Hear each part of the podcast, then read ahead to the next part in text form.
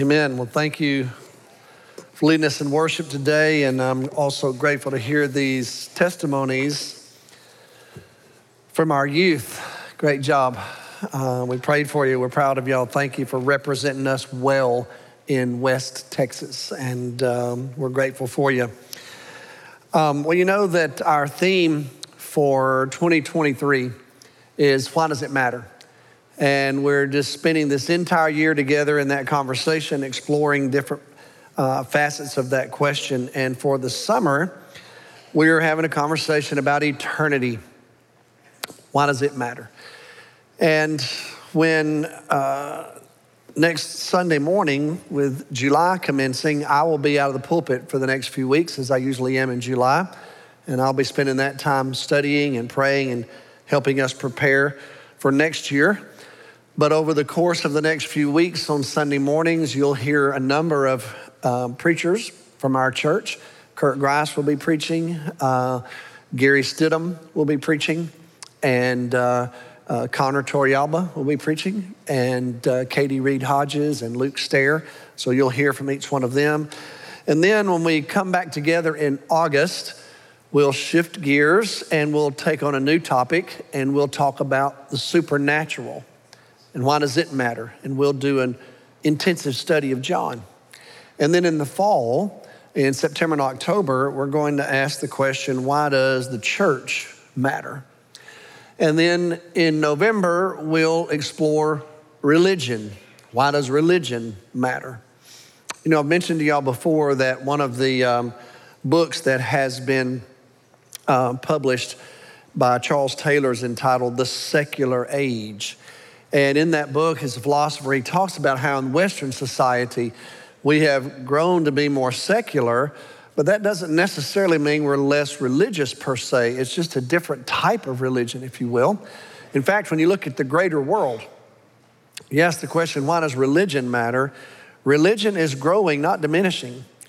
In fact, now the largest nation in the world is India. It has eclipsed China. And India is the largest has the largest religious population on the planet in one nation. So we'll talk about religion and the whole concept of missions and why would we take the gospel to the world? And then in December, during the Advent season, we'll explore why does Christmas matter? What is the incarnation all about? So looking forward to all of that. But with that said, let's continue our conversation today about eternity. You know, I've mentioned to y'all, we want you to get these signs, these John 3:16 signs. If you haven't gotten one, I really want you to get one. They're available out in our welcome centers. And we want you to take photos of yourself with John 3:16, this placard. Well, uh, we have a few church members that have started sending those in. Let me just show you a few of them. Um, here's uh, just a, a, group of folks, uh, Vicky, and uh, on this horse somewhere, I'm not sure where. Um, and then two couples from our church, obviously in Alabama on vacation. You see the beautiful mountains behind them. And uh, so, um, and then this sweet little family. obviously, baseball and John 3.16 go together. We all know that. Um, and then Bud in front of a Sikh temple, um, sharing the message of the gospel. And um, then my brother Emerson and his wife Mary. Emerson has the John 3:16 sign and many of y'all you've met Emerson, you know if you don't want to get saved, don't get anywhere near Emerson, okay? Uh, because he will share the gospel with you. Well, we want you to send your photos in, and they're beginning to come in now. You send them to fbca.org slash John 316. Remember, don't put the colon in there, okay? And uh, we'd love to get them. We're going to continue to so, show them and enjoy them for the rest of the summer. And um, y'all know that each week we have a podcast, Tell Me More. And uh, Katie Reed Hodges, Luke Stair, and I uh, spent some time having a conversation in depth about what we've talked about on Sunday mornings. And um, if wherever you find your podcast, we'd love for you to join us. They'll continue on during July, July in my absence, but I'm grateful for that opportunity. So, with that said, let me share this final message for me in this series and the text for us is John 3:16, and I've entitled it "For so loved whoever eternal life." And those words, of course, come straight from John 3:16. So I'm going to invite you to stand with me and here's what we're going to do this morning. I'm going to share John 3:16 from three different translations, but we at our church it's our custom to stand in honor of the Lord Jesus when the gospel is read. I'll start with the NIV and if you'll remain standing, we'll look at a couple of other translations of this text it's so familiar to our ears. But here's the NIV's translation and if you have a red letter copy of the New Testament, that typically the red letters scholars believe are the words of Jesus, you'll notice that when you get to verse 16, most contemporary scholars believe you get to verse 16, and this is now John's commentary on the conversation between Jesus and Nicodemus, okay? So John has written, For God so loved the world that he gave his one and only Son, that whoever believes in him shall not perish, but have eternal life. Let me show you another translation. Y'all remember a few years ago, we had Scot McKnight come, Scot's professor of New Testament at Northern Seminary. And he has published a new translation of the New Testament. It's called the Second Testament. I got a copy of it this week. Scot's written over 60 books and uh, just an incredible scholar, probably one of the leading American New Testament scholars alive today. And his translation, he is trying to capture the Koine Greek um, and allow you to hear how some of these words are actually pronounced in Greek. So when you read that testament, that's how he does it. So here's his translation of John 3:16.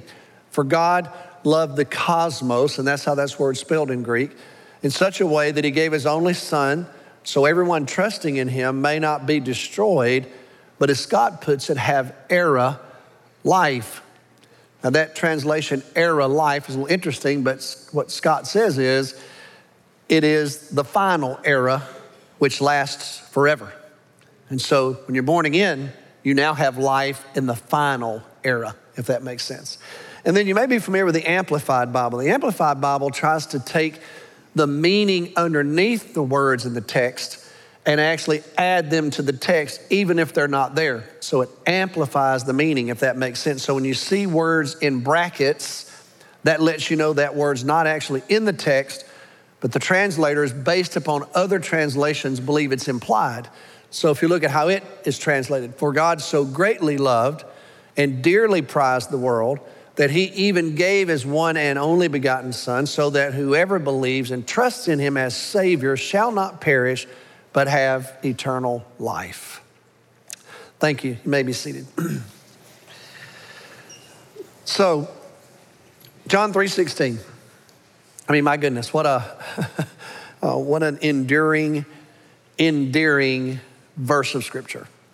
Most of us memorized that when we were children. And it is a verse that even non Christians are familiar with. And I believe one of the reasons for it is, is that it is so beautifully theological and profoundly true. So I want to just walk you through it this morning understanding that it's very familiar to you. So let's begin. I would start with the profound love of God. John communicates the love of God in all of his writings. As a matter of fact, in 1 John 4, John will say twice, God is love. And here in this text, God is presented as a loving God, and John is about to explain our salvation in Christ. And he begins by expressing the love of God. Now, I would say to you, we've talked a little bit about this before, but I'll just remind you when you look at religious texts, the major texts of all the world religions, the only religious text that presents God as a loving God is the Bible. There is no other religious text that portrays God as a loving God that you can know personally outside the Bible. And then that is the testimony of the Bible. What is the motivation behind God's saving act? Love. And that's exactly what John says. As he prepares to explain to us salvation in a succinct way, he says it begins with God's love, and God loves profoundly, and God loves deeply because God is love. At the very heart of who God is, is love. It's hard to comprehend. In fact, I would say it's difficult, actually impossible to measure the love of God. How, how do you measure God's love? You know, we, we, we have that poem, How Do I Love Thee? Let me count the ways. Let me, let me measure, if you will. Well, I don't know that we can measure God's love. In the fall of 1937, there were two engineers who were students at the University of Toledo, Ohio, Ed Kiefer and John Hawley. They invented in 1937 the Cupid oscope. It was a, an old radio cabinet, a motor spark coil, and an electric resistor. And here's how it would work they conducted experiments on the campus, and they would tell couples if you think she loves you, come and let us test how much she loves you. The Cupid oscope. So the couple would come in, the man and the woman, and they would hold electrodes on either end of this machine and move closer together. And as they moved more closely together, um, electricity would start to flow toward the girl. And depending upon how much of the electricity she could tolerate, that would then measure how much she loved you. So there was a scale, and the scale went from no hope to call the preacher. Those were the two extremes. Okay? So, now later, that was actually modified by what was called the love tester that Nintendo actually produced. But it came from this particular um, invention. Now, I don't know if a woman's toleration for electric sparks can actually measure love. I'm not sure about that. And I certainly don't know how to measure God's love because it's so expansive. What I would say, though, is God's love is easily demonstrated because we see it. Let, let, let, me just point out a couple of texts to you this morning. First of all, Romans 5. When you look at Romans, now, you know, Romans is um, it's a powerful letter from Paul. It's, um, it's a pastoral letter from Paul. It's not really systematic theology per se, but it's in this letter that Paul teaches some incredible theology. And in Romans 5, verse 6, listen to what Paul says. You see, at just the right time when we were still powerless, Christ died for the ungodly. Now, let, let me just make sure you know what that means. You and me, we're the ungodly. Okay? That's who he died for. Without Jesus, we're all ungodly. So while we were powerless to do anything about our sin, Christ died for the ungodly. Very rarely will anyone die for a righteous person. Though for a good person, someone might possibly dare to die. But God demonstrates his own love for us in this while we were still sinners, Christ died for us. So Paul says, here's the demonstration of the love of God Christ died for us. First John chapter 4.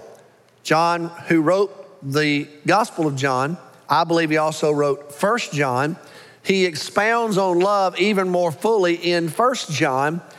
In 1 John 4, verse 7, John writes this Dear friends, let us love one another, for love comes from God. Everyone who loves has been born of God and knows God. Whoever does not love does not know God because God is love. This is how God showed his love among us. He sent his one and only Son into the world that we might live through him. That this is love.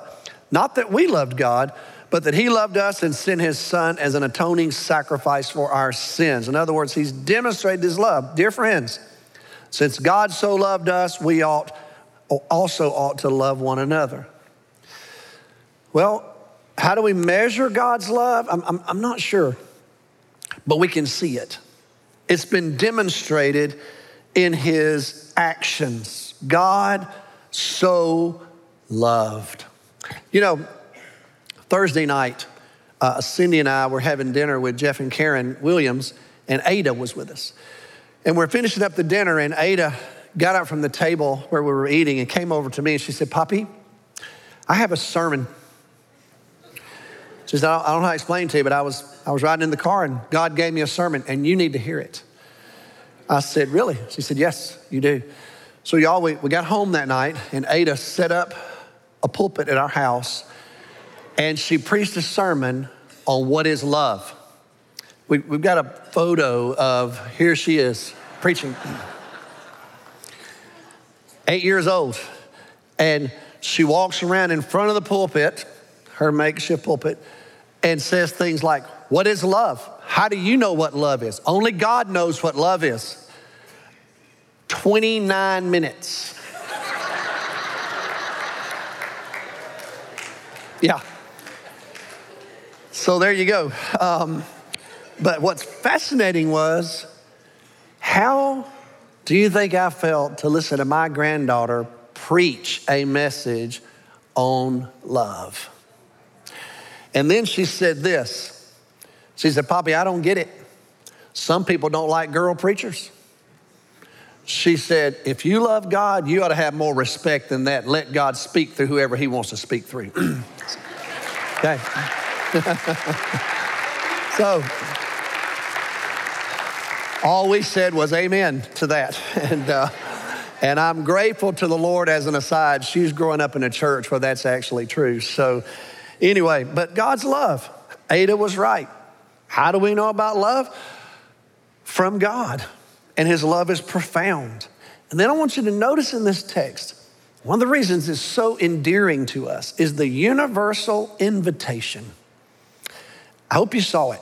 When I first came to pastor this church, I was meeting with Tillie Burgin in Mission Arlington. And Tillie and I didn't know each other very well at the time. And I asked Tillie a little bit about Mission Arlington. Here's what Tillie told me. She said, We don't have a strategy. I said, Okay. She said, We just hang out around John 3:16. I said, Okay. And then she said this, You do know the most important word in John 3:16, right? And I thought, okay, is this a test? Will I survive this if I get this wrong um, here? And of course, Tillie was quoting John 3:16 in the old King James, and you know the most important word in John 3:16, whosoever. That's what Tillie said. NIV translates it, whoever. This is the universal invitation. It doesn't matter who you are. L- let me just remind you of what Paul says in Romans. Again, Romans is a, is a powerful book, y'all. It's not technically systematic theology, but Paul does codify our theology in his writings. Paul's letters are just that they're, they're letters. They're letters either to pastors or to churches at specific times for specific reasons. However, there are times in Paul's writings where he helps us truly understand Christian theology. Romans is one of the examples of that. Here's what I love about Romans. There are a lot of things I love, but Romans 9 has the most explicit and strongest statement about predestination and election in the entire New Testament. And then follow Romans 9 with Romans 10. And Romans 10 has the strongest, most explicit statement in the New Testament on the free will of humanity. So you got two very complex doctrines, predestination and free will, and Paul has them side by side, one page to the next. It's not accidental. Paul is helping us understand the complexity of our theology that sometimes it's even beyond us. So you get to Romans 10, you think about the whoever. Look at Romans 10, verse 11. Let me just read it to you. As the scripture says, anyone who believes in him will never be put to shame, for there is no difference between Jew and Gentile. The same Lord is Lord of all and richly blesses all who call on him. For, for everyone who calls on the name of the Lord will be saved. In other words, whosoever. It doesn't matter who you are. That's the teaching of John 3:16. Whoever believes, the text says. And John bears that out in this gospel. I mean, for example, in John 3, it's Nicodemus. Here's this ruler of the Pharisees, this chief leader, this, this religious teacher. Very next page in John 4, it's a Samaritan woman at a well who's been through five failed relationships for whatever reason. And now she's in another one that's dicey. Jesus knows that. And yet, this message is for her. It's an invalid at the pool of Bethesda in John's gospel. It's a man who was born blind. It's, it's two sisters and a brother, Mary and Martha and Lazarus. It's Mary Magdalene. It's, it's a doubting Thomas in John's gospel. It's a, it's a St. Peter who has denied Jesus at a crucial point in history. It's Joseph of Arimathea. In other words, John's t- story documents John 3:16. It's whoever. It does not matter who you are. The people of God come from all walks of life, any walk of life, and whoever believes and calls on the name of the Lord will be saved. Now, with that said, here's where it gets sticky. And that is what I would call the particular affirmation. Because I want you to notice what this text says because it's very precise. This text says, For God so loved the world, yes, he gave his one and only Son, whoever believes in him. That's where it gets sticky. Theologians often refer to this as the theology of particularity. Sometimes it's called the scandal of particularity. The reason those words are used, scandal, is actually a transliteration of a Greek word, scandalon, which means stumbling block. Particularity means it is this one particular truth, it is this one particular way. So, in other words, this text is consistent with the rest of the New Testament that teaches a particular path is available for salvation and it's the only one. It's particular. It's a scandal. In other words, it's a stumbling block to some people because it, it's difficult to understand it. But the truth is, that is what the Bible proclaims that it is only through believing in Him that you can find salvation. It rules out every other option. There are lots of options in our world today. There, are, there is a a smorgasbord of religious options. There are all kinds of opportunities. There are all kinds of paths that are laid out for people to follow to find some kind of connection with God, to find some kind of life. But the scripture, the New Testament, specifically restricts the pathway to God down to one. It's particular. John 1 presents Jesus in the beginning was the Word, and the Word was with God, and the Word was God, John says. And then in verse 14, John says, And the Word became flesh and tabernacled among us, lived among us, dwelt among us. And John says, And we saw his glory, the glory of the one and only, the Son of God. And so Christianity is distinguished because we believe that Jesus is the Son of God. He is our only hope. He's our only way. Jesus himself says it in this very book, in the Gospel of John. In John 14, verse 6, Jesus says, I am the way, I am the truth, I am the life, and no one comes to the Father except through me. It is the particular path. Jesus Christ is both fully God and fully man. He is unique in all of history. No other religious figure compares to Jesus. Jesus was a prophet. There have been a lot of prophets, but he wasn't just a prophet. He was a priest. He wasn't just any priest, he's the great high priest. He is actually a king. He's not just any king, he's the king of all kings. He is the Son of God. And Jesus Christ lived a perfect life on this earth. He was in perfect harmony with his Father. He completely did God's work. He tells us that in John's Gospel. I see God at work. He joins God at work. He completely obeyed the will of God. He lived his entire life in perfect harmony, obeying the will of God perfectly. He bore the image of God perfectly. He radiated the glory of God and reflected the glory of God perfectly. He's full of grace He's full of truth. He showed us and He taught us how to live. He is our Lord. And then the time came when the Lord decided it was time for Him to offer up Himself for us. And so we read the story in every one of the Gospels. Then finally, the time came when Jesus was to be lifted up, just like in this story in, in John 3, like the snake was lifted up in the serpent. The Son of Man was lifted up on a cross so that everyone could believe in him. And then God chose on that fateful Friday, just outside of Jerusalem, to take all of our sins, my sins, and your sins, and the sins of the entire world, and he placed them on Jesus. And Jesus received in his body the penalty of death that he did not deserve, and yet he chose to offer himself up willingly as a sacrifice for us, and he died on the cross for us, he was buried and then he was gloriously resurrected from the dead on Easter Sunday and defeated death to never die again. He has ascended to the Father and he's paved a path for us to live on this life and a path for us to eternity. Praise his name. Now, so because of that, he's the way. And he's the only way. It's particular. It rules out every other way.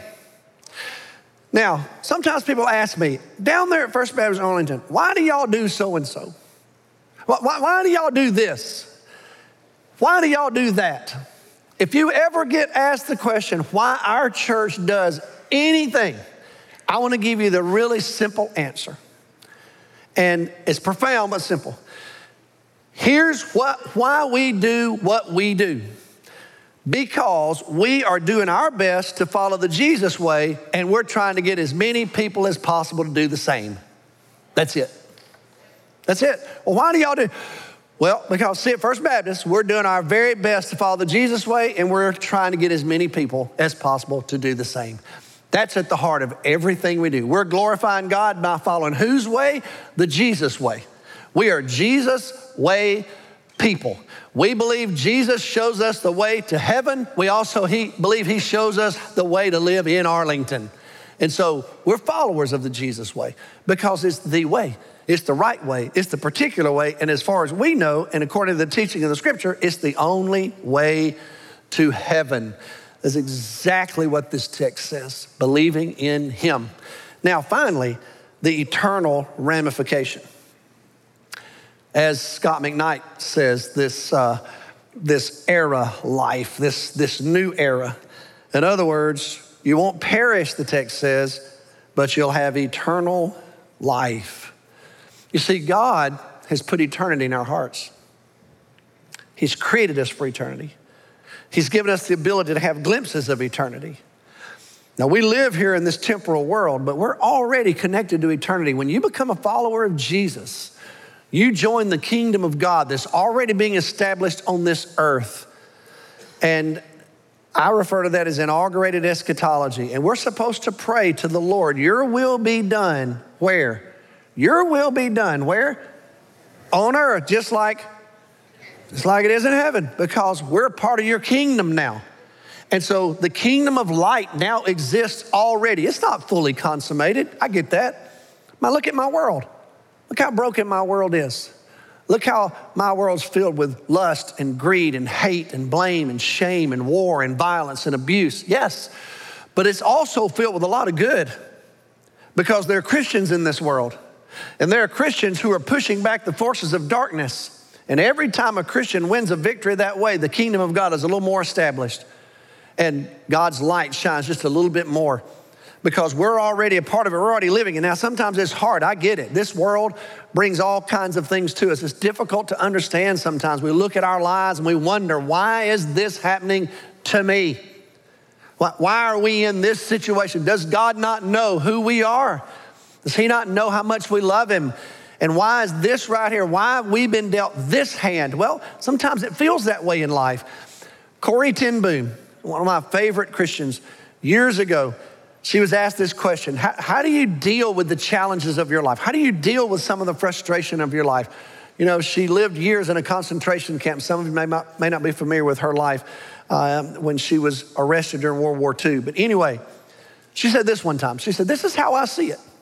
She says, I look sometimes at my life, I don't understand why all this is happening to me. And I look heavenward and she said, I ask God to give me a glimpse of my life sometimes. And when I do, sometimes I look at it and I just see all these threads hanging down that just don't seem to make sense to me. Different colors, no, no really sense of a pattern. it looks really ragged and, and, and jagged to me. She said, I don't understand. And she said, then occasionally, doesn't happen all the time, but occasionally, every once in a while, she says, God will just lift me up and give me a glimpse of the other side of that rug. And I see this beautiful tapestry that God is weaving of my life without me being able to understand it from my vantage point. Then He drops me right back down on earth to live, to live my life. And I'm still looking at all those threads hanging down. But what I know is that God is at work and my life is actually a work of art in His hands. And in eternity, I'll enjoy the beauty of it. What a testimony. You see, God gives us the gift of eternal life. It starts right now. Jesus said in John 10, this very gospel, I came so that you might live and live abundantly. Y'all know that I believe that. I've told y'all before, I want you to stay alive until you die. I want you to be fully alive when you die. That's how it works. We're supposed to live until the very end, but that life will last forever. Now, I, I was reading an article this week, an opinion piece on religious news service.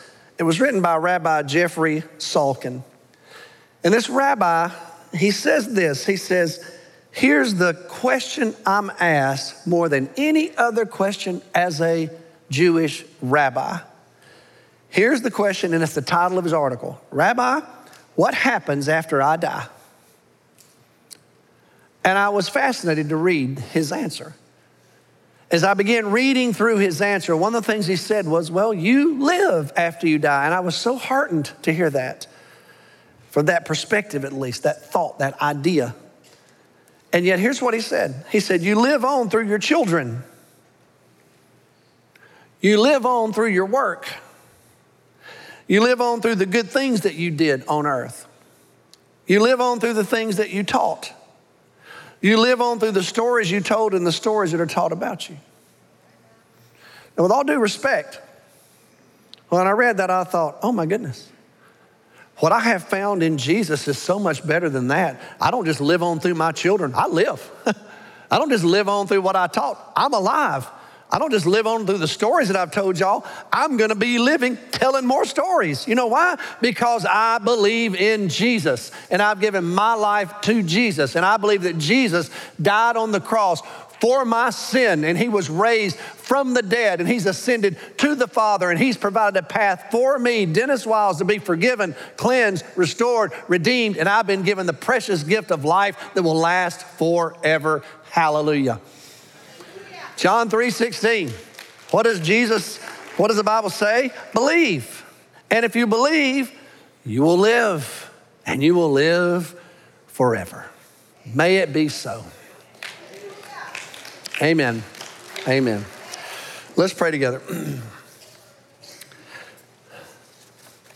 Father, we, we thank you, Lord. I want to thank you for the good news of this gospel. The good news that, Lord, that we all need. Lord, there are some today that are desperate for it. And so, right now, Lord, within the sound of my voice, there may be those who need right now to receive this good news into their lives. And so, Lord, I pray that your Holy Spirit will work in them and that reveal, you reveal to them how to take these steps to invite Jesus into their lives, to express their belief, their faith in Him, that He died on the cross for their sin, rose from the dead, and now lives forever. Lord, redeem those who are ready to be redeemed today. And Lord, may we be faithful to proclaim the truth and the beauty of John 3:16 in our everyday lives. And we pray that in Jesus name. Amen.